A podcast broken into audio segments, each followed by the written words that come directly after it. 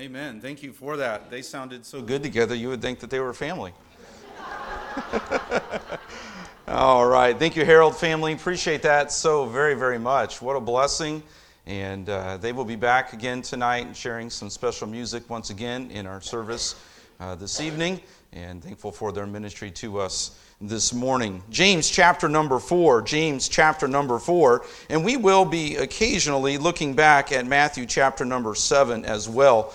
Matthew chapter number seven, as we will be using these two passages to help us in understanding the importance and to give an answer to the question is it right to judge?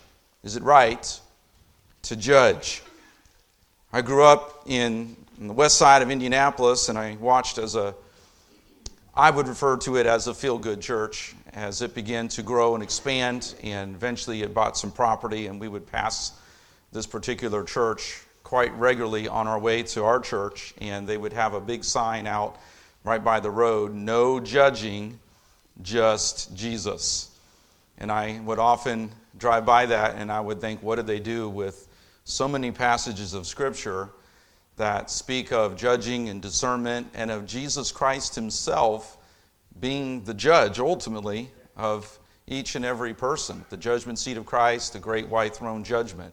This is a topic, I realize, that can be misunderstood. It can be difficult for us to sometimes understand, and it can be misunderstood. So I really want us to give some biblical answers, really see what the Bible has to say regarding judging, judging one another, judging others. James 4, verse 11 Speak not evil one of another, brethren.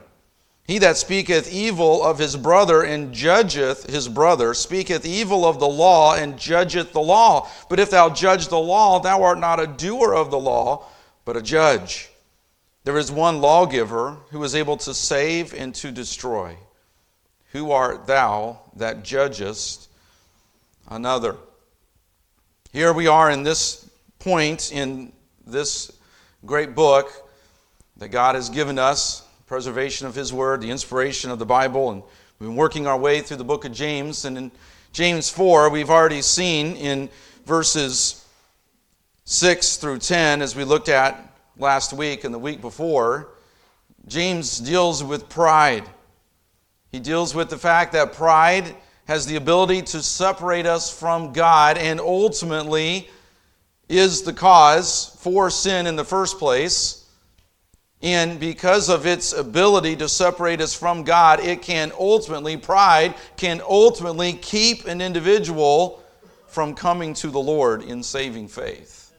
And he deals with that very clearly, very plainly, really in verses 1 through 10, but especially in verses 6 through 10, as we looked at last week, in drawing nigh to the Lord and the grace that is necessary for humility and for humility to in order for us to receive the grace of God being broken over our sin, coming to a holy God in humility and in mourning over our sin, in submitting ourselves to God, in cleansing our hands and purifying our hearts, and being afflicted and mourning over our sin, and humbling ourselves in the sight of the Lord, and letting Him do the lifting up.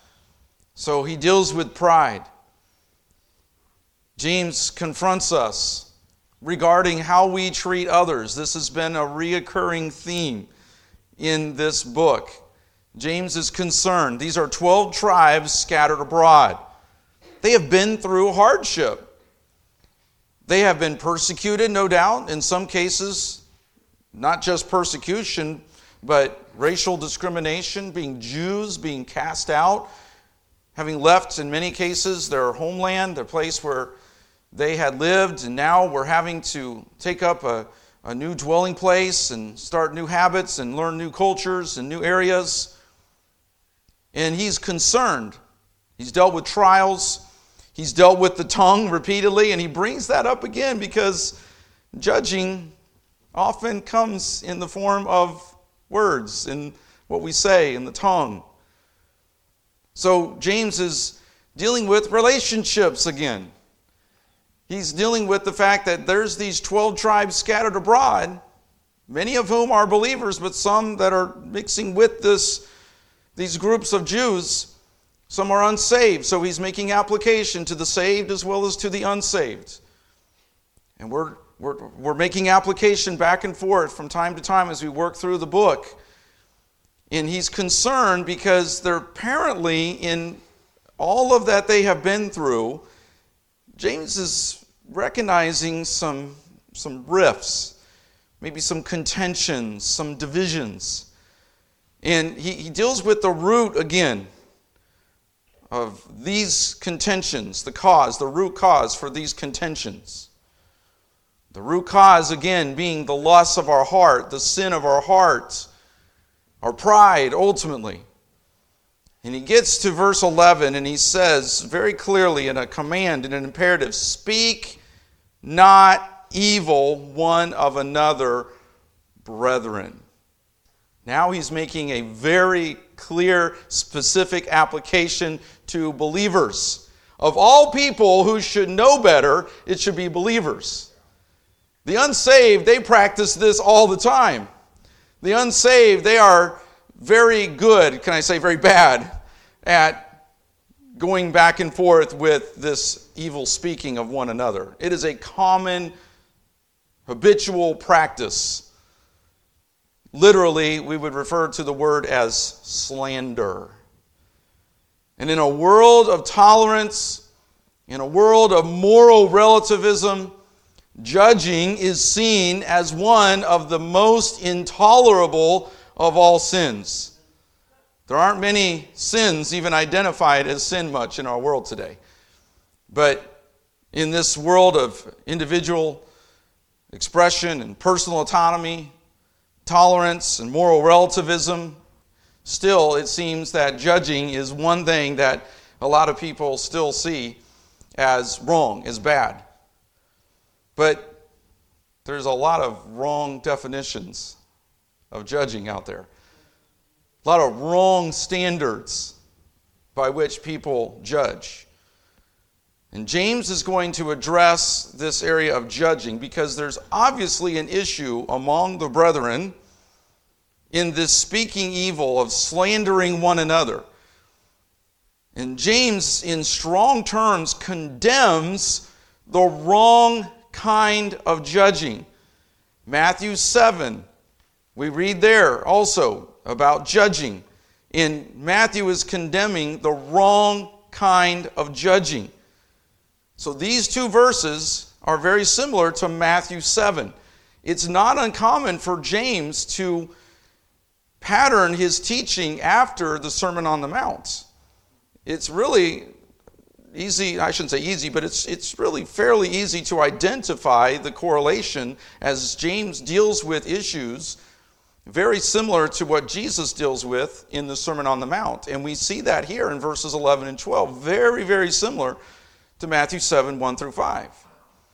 But we're going to see, first of all, this morning in this passage, we're going to see a strict prohibition. A strict prohibition. Speak not evil. Again, this is the word slander, to defame. This is derogatory, malicious rhetoric toward one another. It can be in the form of malicious gossip, it can be backbiting, it can be in angry expressions toward one another. In our world today, it is more and more behind screens, using a keyboard, using a touchscreen, out on the internet. Slander, speak not evil. Do not slander. Do not defame your brethren. We know from Exodus 23 in verse number 1 Thou shalt not raise a false report. Put not thine hand with the wicked to be an unrighteous witness. We know from the Ten Commandments, thou shalt not bear false witness. That has to do with all the different forms of deception, including specifically the lying about another individual. We know that command is prohibitive of all forms of lying deception.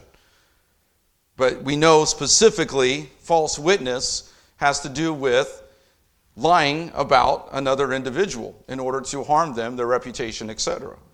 Exodus 23 repeats that. Thou shalt not raise a false report. We are very strict and we come, come out very strongly against lots of different moral sins, immorality, and various immoral types of sins. But have we not been guilty of gossip, of malicious, angry rhetoric, of slander toward our own brothers and sisters in Christ? Exodus 23 forbids false reports, being an unrighteous witness Psalm 50 and verse 20. Thou sittest and speakest against thy brother, thou slanderest thine own mother's son. Psalm 50 is very clearly speaking about this problem of slander, the, the sin of falsely accusing or speaking evil of one another, even thine own brother or sister in Christ. Psalm 101 and verse 5 Whoso privily slandereth his neighbor, him will I cut off.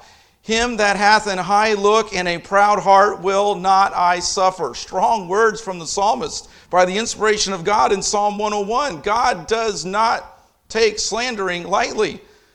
Him will I cut off. He talks about the root of this pride, the high look that even James has been addressing in this same context. And he refers to that person as being a person of a high look and a proud heart that will not experience the mercy of God. Proverbs 10 and verse 18 He that hideth hatred with lying lips, and he that uttereth a slander is a fool. God calls slandering foolish, those who do it as fools. He says in Proverbs 10, verse 18, He that hideth hatred with lying lips. Have we ever thought about the habit of the heart, the sin of the heart of anger and bitterness? How that is a form of slander in our hearts and our minds toward that individual that many times comes out externally, doesn't it? In word and in action. And there's often deception, lying with that. Lying is an expression of hatred toward a brother, toward a person. It's not something that we like to think of because it hurts. Oh, it's just a little lie. Oh, it's just a, uh, an innocent, oh, just cover up. Really? Just a little white lie? Lying lips are an act of hatred toward that individual. It can actually be a form of slander. We continue in Proverbs 11 and verse 9 And hypocrite with his mouth destroyeth his neighbor, but through knowledge shall the just be delivered. So, again, the idea of hypocrisy, of lying, slander often is accompanied with deception, lying, false witness. Ephesians 4 in verse 31, moving to the New Testament, let all bitterness and wrath and anger and clamor and evil speaking be put away from you with all malice. All that should be put away bitterness, wrath, anger, clamor, evil speaking, malice. All should be put away from us. It should not mark the life of a believer. We are, again, very hard, and we should be on all the immorality and the sexual sins of our culture. But what about the bitterness and the wrath, the anger, the clamor, the evil speaking, the malice? What about those sins? Did we take it easy on ourselves? Did we give ourselves a pass? 2 Timothy 3 and verse 3 refers to false accusers.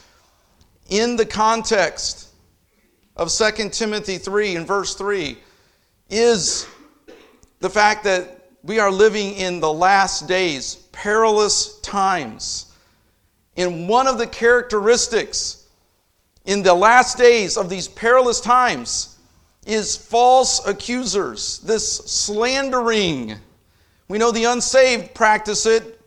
It happens almost daily in the legacy mass media. It seems like that is a common practice, slandering. Who, who are the mass media, the legacy media, the unsaved often slandering believers. Truth. But are we not sometimes guilty? If we're not careful, we'll be guilty of doing that within the church toward one another. It's a characteristic of the last days of the perilous times, false accusers. It is one of the sins listed in 1 Corinthians 5 and verse 11, over which a person can face church discipline. We know that the main sin that they were dealing with in the Corinthian church was the man who was living immorally with his stepmother. But in the list of those who would face church discipline is a word called a railer. That's the slanderer. They also should face church discipline if there's an individual in the church who is guilty of this kind of unrepentant slandering, railing. We know from Luke 6 and verse 37, from Romans 2 and verse number 1, principles regarding proper judgment of one another. So, is this passage contradicting other passages that refer to discernment, trying the spirits? Of course, it's not contradicting. These are supplementary passages. What is the strict prohibition? The strict prohibition is against hypocritical, self righteous slandering malice, a, condemn, a, a condemning spirit, a condemnation that comes from the heart as if we are raising ourselves up in the place of God. And he's dealing with a specific form of judgment, condemnation, slander that is hypocritical, that is selfish, and he's not contradicting the necessity for us to be discerning believers. He's not contradicting the command to confront a brother, to practice church discipline. This is clearly not forbidding biblical confrontation of a sinning brother. Slander is a strict prohibition, but there is a need for confrontation. There is a need for us to practice biblical discernment. Matthew 18, the passage on church discipline and the steps of confrontation that are necessary individually, in a small group of two or three witnesses, the church. Galatians 6 talks about restoring a brother which results in a confrontation. Ye which are spiritual, restore such a one in a spirit of meekness. That's a confrontation. Galatians 6 1 refers to. 1 Corinthians 5, we've already referenced the confrontation that the church had to have with that sinning church member involved in that immoral relationship.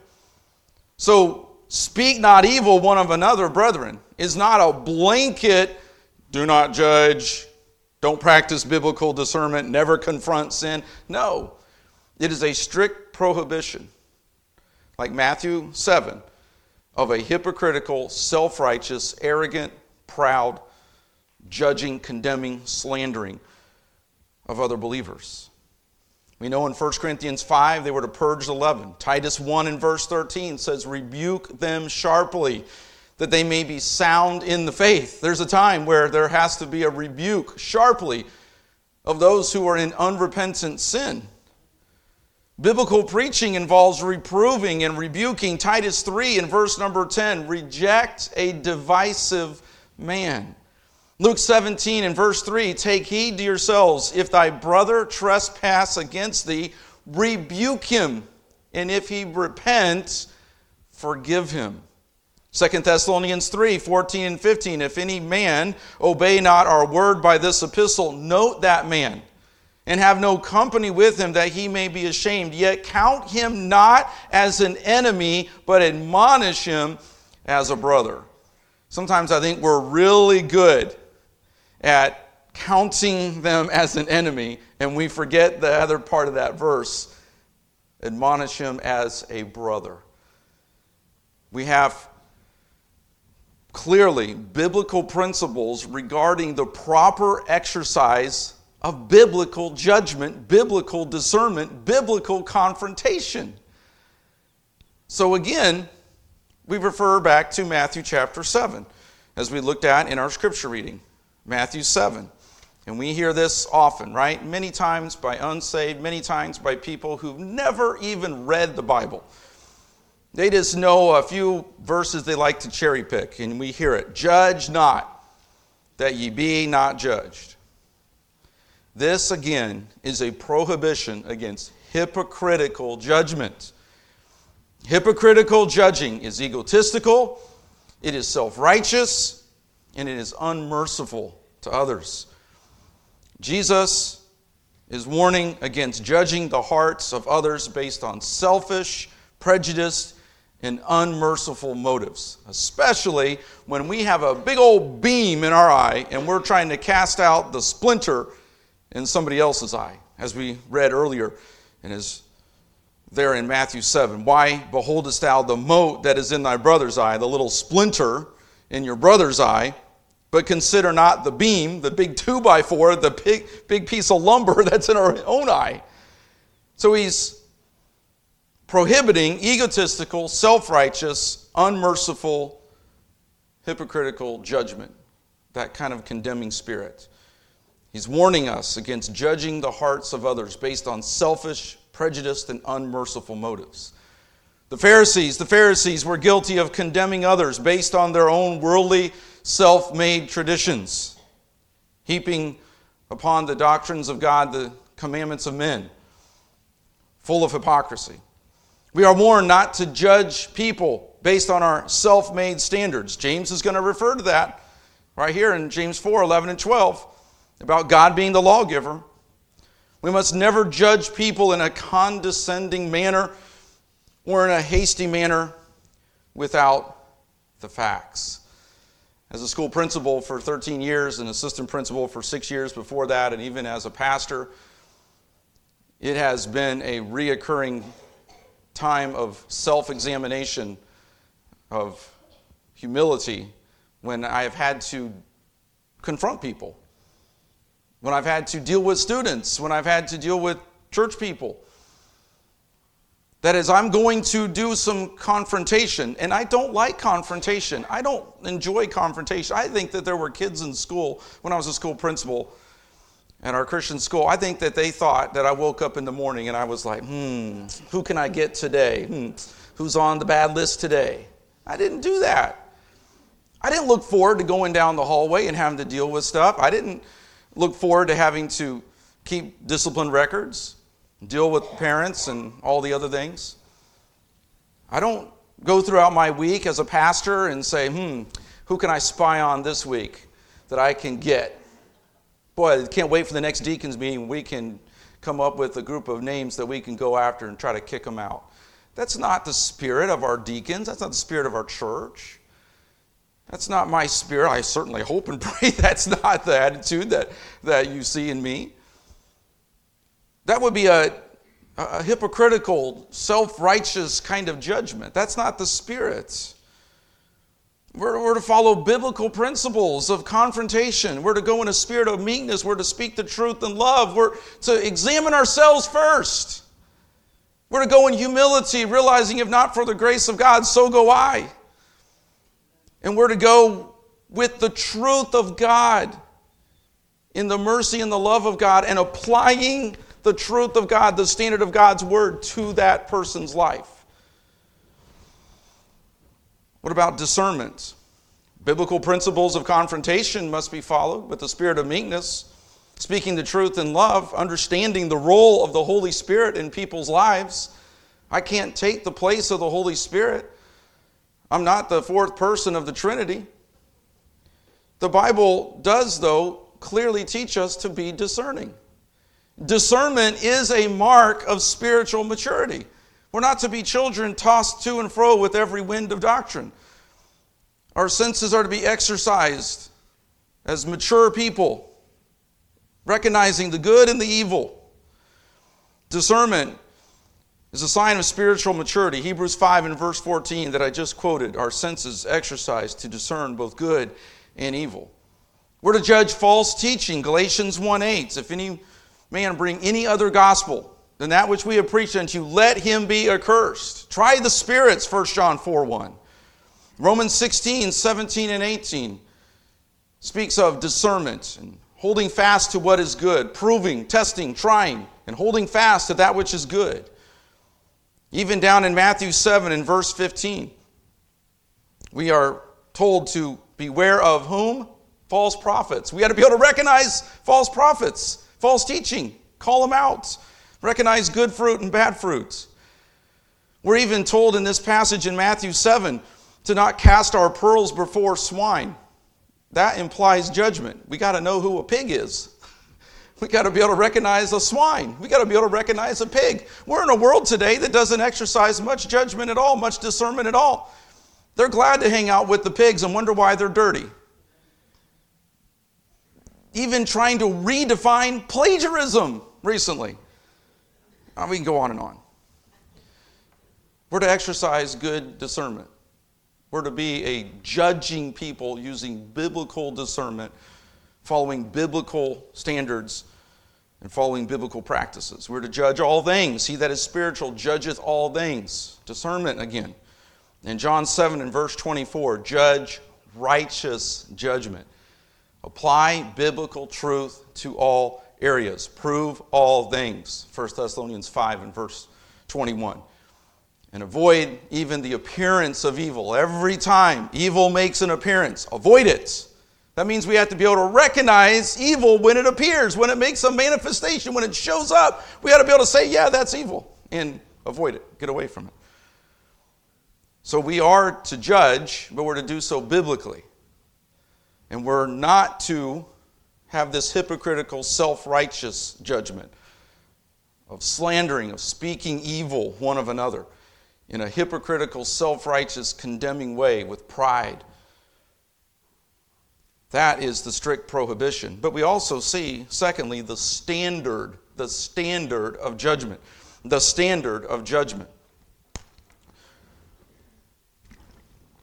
Hypocritical, self righteous, unmerciful judgment raises us up above the law of God, a place that we have no business being in. James 4, verse 11 He that speaketh evil of his brother and judgeth his brother speaketh evil of the law and judgeth the law. But if thou judge the law, thou art not a doer of the law, but a judge. Slandering people violates God's commands to love our neighbor as ourselves to let no corrupt communication proceed out of our mouth. It breaks the principles of kindness and meekness, whether that come in the form of gossip, verbal attacks, or angry online malicious rhetoric. Again, we're guilty too many times of thinking, well, it's just on the internet, it's just a post on social media. No one can see me. We are guilty of saying things, even about other brothers and sisters in Christ. We'll say them in digital form through a text, through a post, through some expression on the internet, and we think that because it's not face to face, we're behind a screen, it doesn't matter. No, even those words God will hold into judgment. God sees even the text that we send, the social media posts that we put on. And there really isn't delete. Delete really doesn't mean delete when it comes to the digital world.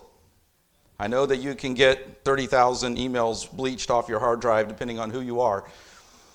But there are people in cybersecurity who know how to extract from hard drives, and they're very good at it. And there are people who know how to go into the archives of the, of the internet and there are people who lose jobs or don't get hired because of things that they've posted. And sometimes I know that's not fair, but delete doesn't mean delete. Just because we're behind a screen or using our touch screen doesn't mean that we have permission to violate God's commands regarding corrupt communication, regarding loving our neighbor as ourselves. No, those principles still apply. The principles of kindness and meekness. Churches have been split over gossip. malicious rhetoric, judging each other's motives, not based on standards of truth and upholding what is right, not based on a refusal to compromise convictions and biblical truth, but churches have split over ridiculous things, over little personal petty things. Some people have never darkened the door of a church again because of something that somebody said. Now, I think that there has to be a point where somebody moves on. Just because somebody offends us, hurts our feelings, doesn't mean that we should drop out on obedience to God's command to not forsake the assembling of ourselves together. That doesn't mean that we should drop out on God because somebody says something we didn't like. But sadly, there are some churches that split over the paint on the walls and where the organ's going to be on the platform. I've used the illustration before. We sat at a doctor's office and we literally were listening to two couples at the same church as we were sitting in the doctor's office. And they were arguing over where the organ was going to sit on the platform. And they were about ready to go to the whoever the committee and whoever the leadership was at their church. I know exactly what church they were talking about over on High School Road in Indianapolis. And they were talking about this church. And I was like, oh boy, they're looking for a church split because they're going to fight over where the organ sits on the platform we can get into some pretty slanderous, gossip, backbiting, backstabbing behavior as believers if we aren't humble, if we don't step on our pride, if we don't humble ourselves before the Lord, if we don't follow God's standards when it comes to judging, judging and judgment. God is the supreme lawgiver. There is one lawgiver, verse 12, who is able to save and to destroy. Who art thou that judgest another? God is the supreme lawgiver. We're not to raise ourselves up into God's place. Our judgment of other believers should reflect Christ's character. I know none of us do this perfectly, but we should be striving to do so, to judge righteous judgment. God reserves the right and has the authority to forgive or to condemn, to administer consequences, or to show mercy. It doesn't mean that when God gives us rightful, God given authority, that we don't exercise that properly. Of course. I've sat in many, many, many meetings where I knew I was not going to make either side happy. There was no way I had to make a decision based on the facts that I could get. I didn't have a CSI team. I did not have a forensic investigation team. I didn't have a fingerprint kit. I may have had some video evidence, some cameras. I may have had some notes. But sadly, nowadays it's really hard because of the internet and all the things that can go on in DMs and the so called privacy of the internet. It can be hard to get to the facts. But sometimes you just have to render a judgment as a God given authority and trust the Lord with the best decision you can before the Lord with the facts that you have and trust the Lord to deal with whatever the, the situation is and the working hearts.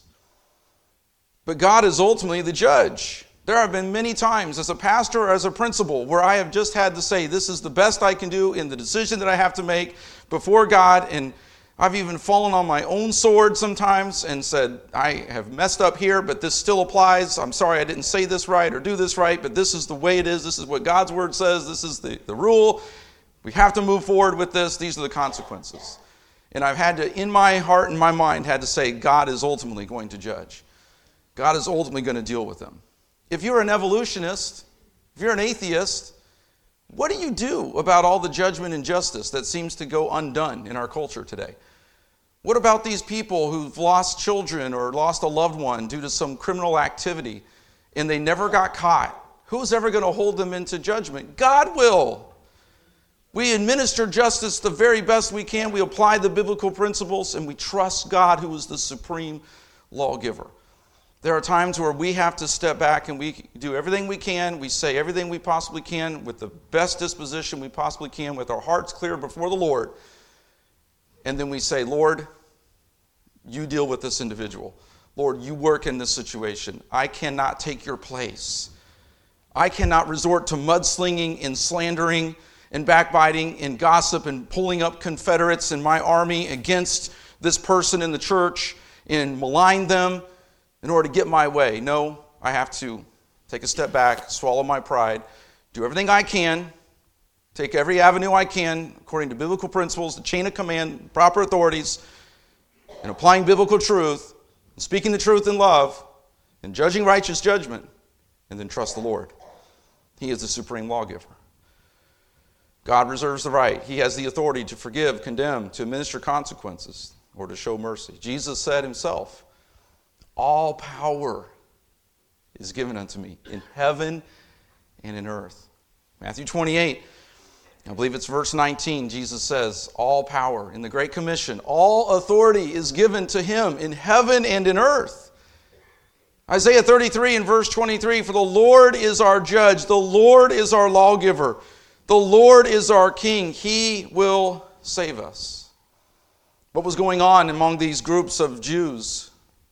That God had James, as he revealed his inspired word in this letter that he preserved for us today, that applies right now in the 21st century. What was going on among these groups of believers?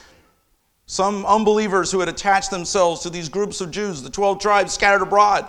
They had done right. They had suffered persecution. They had stood up for the Lord in many cases. Yet James was concerned about some rifts, some fractures, some division, some slandering among the brethren. Reminds us of the Corinthian church, where they were dividing up into groups. Some follow Apollos, some Cephas, some Jesus, some Apollos, dividing up into groups, claiming greater spirituality based on who they were following, who was their so called leader or personality. We have that in our 21st century. We have people who are divvying up the church based on who their favorite celebrity preacher or pastor or, or whatever group. it, it just it angers me sometimes because I see people, I see men in the ministry who are more loyal to certain groups, institutions, and celebrity preachers than they are to the Word of God and to Jesus Christ. You know, they didn't have the internet and social media like we do today. Again, our slandering is often done behind a screen, on a keyboard or a touch screen. Maybe even talk to text. Don't you just get annoyed with talk to text?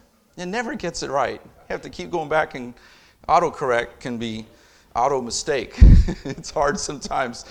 But we're so guilty with our fingers behind a screen? Are we really pointing to the truth? Are we really pointing people to the Word of God, to the truth? Are we really applying the law of God in a gracious and caring way? Or are we just trying to win? I have I've been so disgusted sometimes among people who are so called Christians it happens in families. We deal with this, don't we, as parents and grandparents with our kids? And sometimes it's no longer about what actually is good and right and best for the family or for the situation. It's just about winning at all costs. And we resort to dirty politics sometimes in the church and among brothers and sisters in Christ, just trying to win. Do we resort to the mudslinging, the inflammatory methods of the unsaved? You know, it's increasingly harder in today's world to apply the Word of God to people's lives.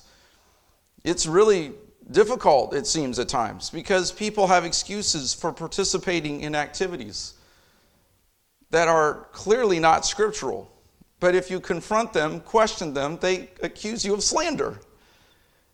It just seems like so called Christians are engaging in activities in increasing in the worldliness that puts them in places of temptation, that causes them to compromise biblical convictions, that causes people who name the name of Christ to walk in the counsel of the ungodly, to stand in the way of sinners, to sit in the seat of the scornful, like Psalm 1 talks about.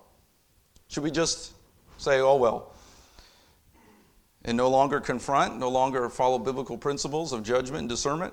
Of course we should. We should still continue to proclaim the truth and call people to the truth and help them apply the Word of God. Our theme this year for the year 2024 is discipleship. I'm going to bring a message tonight to start off that theme and how important it is for us as believers to call each other into accountability in a biblical, proper way. But we have to, first of all, have the right integrity and character and spirit as we go about the confrontation.